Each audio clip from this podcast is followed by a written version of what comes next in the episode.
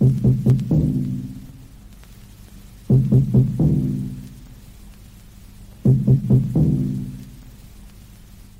er fyldt 70, og det giver naturligvis anledning til at gøre status.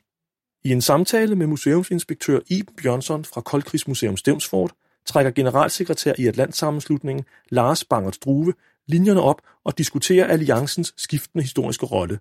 Fra primært at være en alliance for forsvar og militært beredskab, til nu, hvor alliancen i lige så høj grad spiller en sikkerhedspolitisk rolle. Tak skal I have. Øh, vi sidder jo her i dag, fordi på torsdag, der fylder NATO 70 år, den 4. april. Øh, det var i 1949, at man satte sig ned og underskrev traktaten.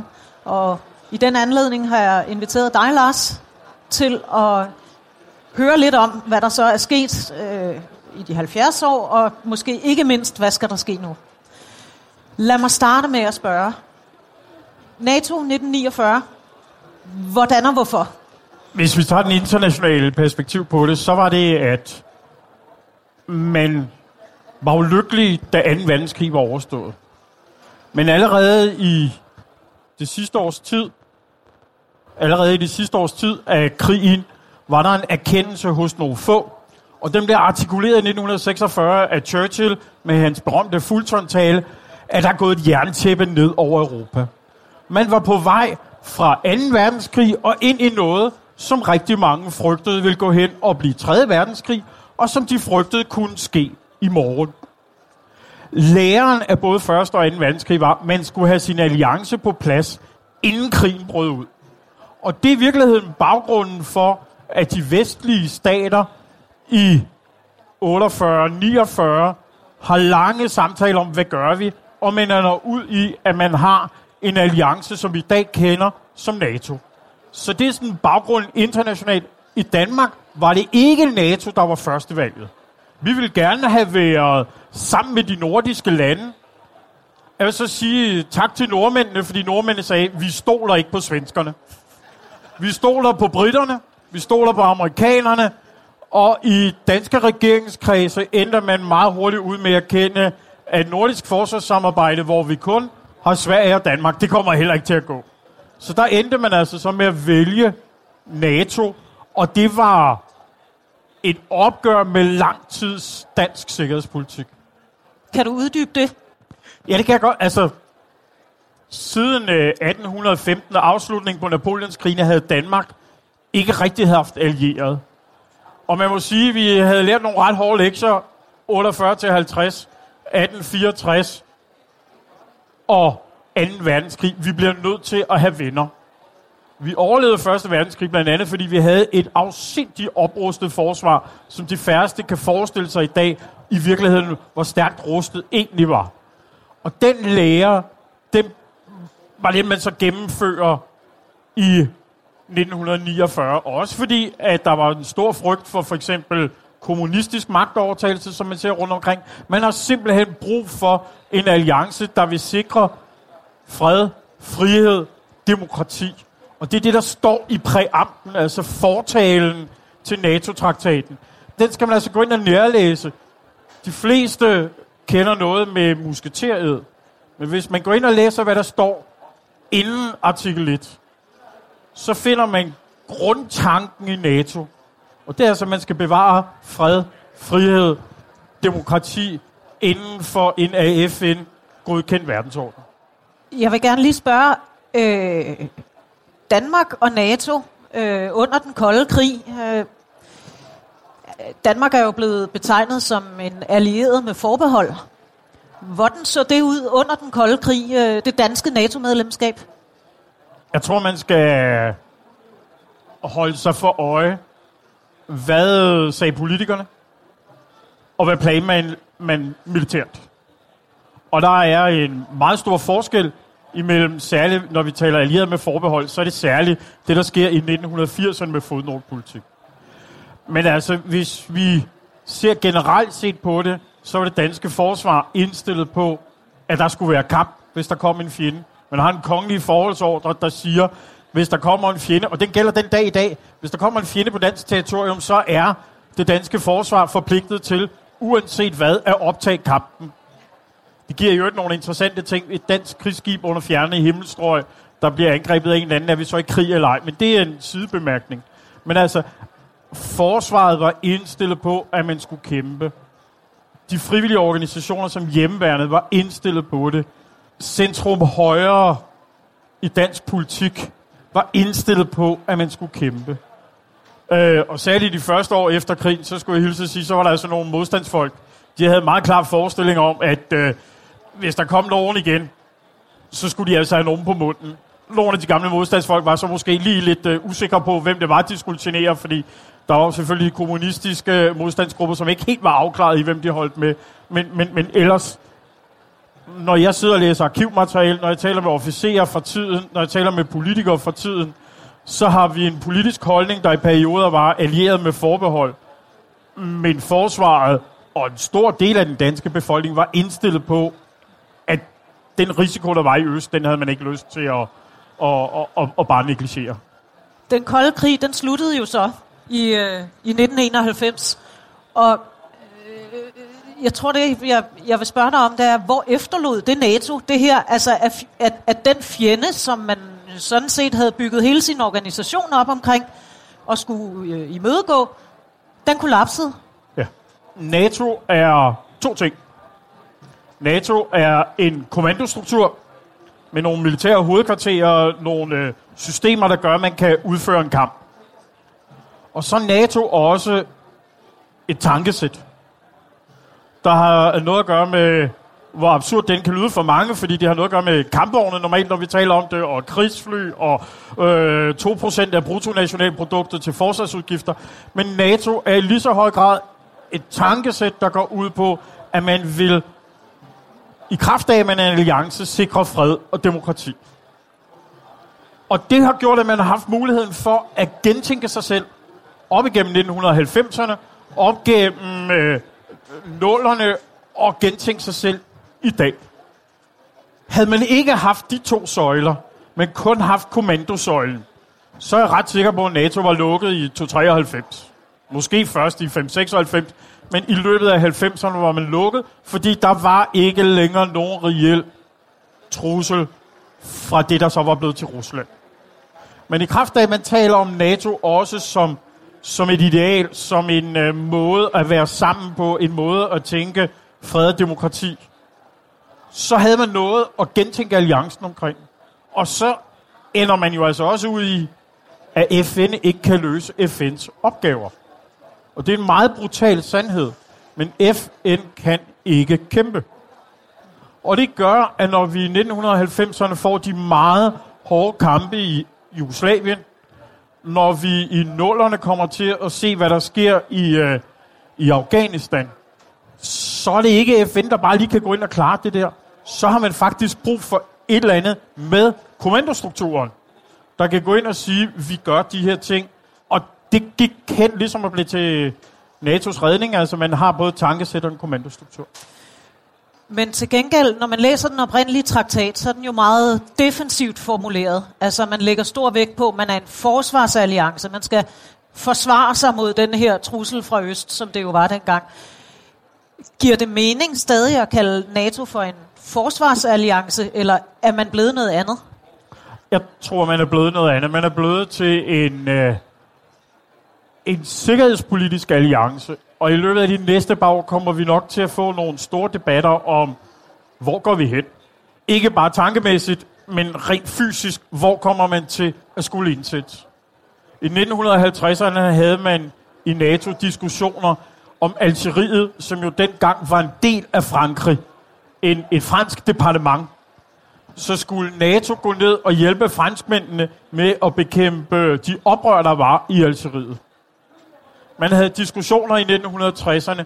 Skal man hjælpe amerikanerne med den kamp, der var i Vietnam? Ligesom man har haft diskussioner, skal man med NATO gå ind i Libyen og afsætte Gaddafi.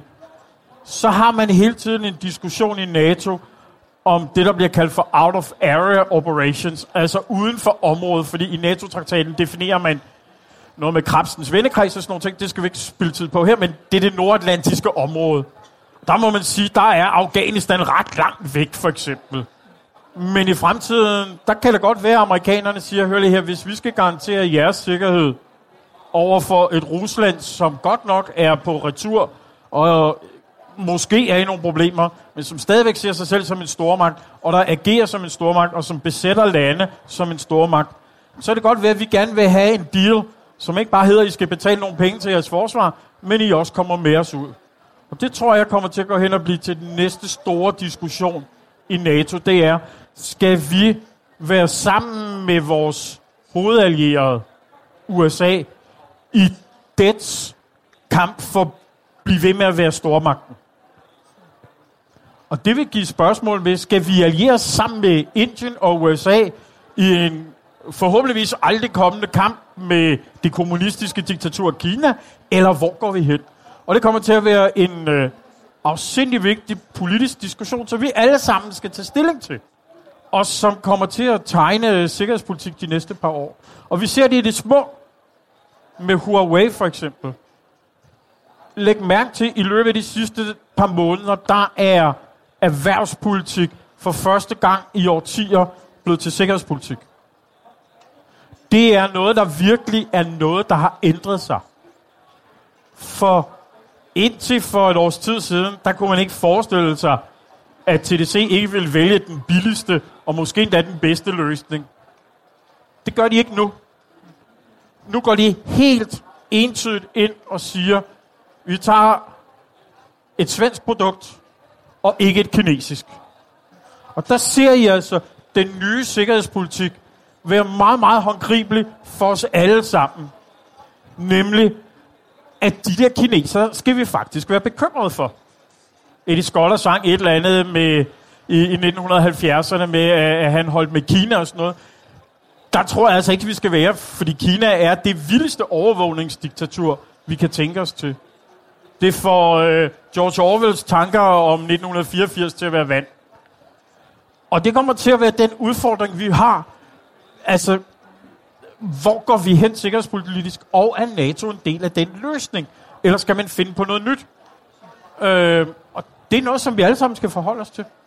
Og øh, nu hvor vi øh, skal det, og skal forholde os til fremtiden, altså så bliver det næste åbenlyse spørgsmål jo, hvad foregår der med vores hovedallierede? Altså øh, lederen af alliancen, USA, øh, har fået en præsident, som øh, er mildest talt tvetydig i sine udmeldelser. Er han den rette til at, at stå ved roret i de her meget vigtige fremtidige drøftelser? Der tror jeg svaret er ja nej. På den måde er rigtig mange af os bekymret over, hvad er det for beslutninger, og hvilket humør tager han de her beslutninger i. Men samtidig, og det skal man altså ikke underkende, har han fået sparket til en alliance og sagt, kære venner, vi ser et Rusland, der siden 2007 har søgt at genetablere sig som stormagt. Det skete ved Putins tale på München-konferencen i 2007. Prøv at finde den, så kan I ligesom se, hvad det er, Putin har projekt. Og vi andre negligerede det. Vi hørte simpelthen ikke efter Putin. Han er bare en russer, der står og siger et eller andet pjat. Nej, han mente det. Året efter gik han ind i Georgien, og i 2014 besatte han dele af det demokratiske Ukraine, hvor uh, han gennemførte noget højst mærkværdigt på Krim. Men Trump er jo ikke øh, øh, sådan specielt hård ved Putin. Jeg vil sige, at Trump er i sin... Det, det der med Danmark, det hvor vi lige talte her tidligere med, at danske politikere havde måske øh, nogle forbehold, og vi havde fået noget politik, men vi var stadigvæk aktive medlemmer af NATO og gå ind og læse Trumps tweets, så får I hans overordnede, impulsive tilgang. Men jeg vil våge at påstå, at USA har aldrig siden Reagans år været så hård over for Rusland.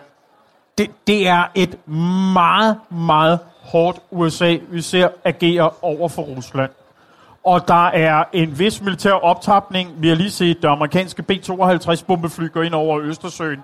Det er en meget, meget klar markering af, at amerikanerne ikke finder sig i særlig meget for russerne.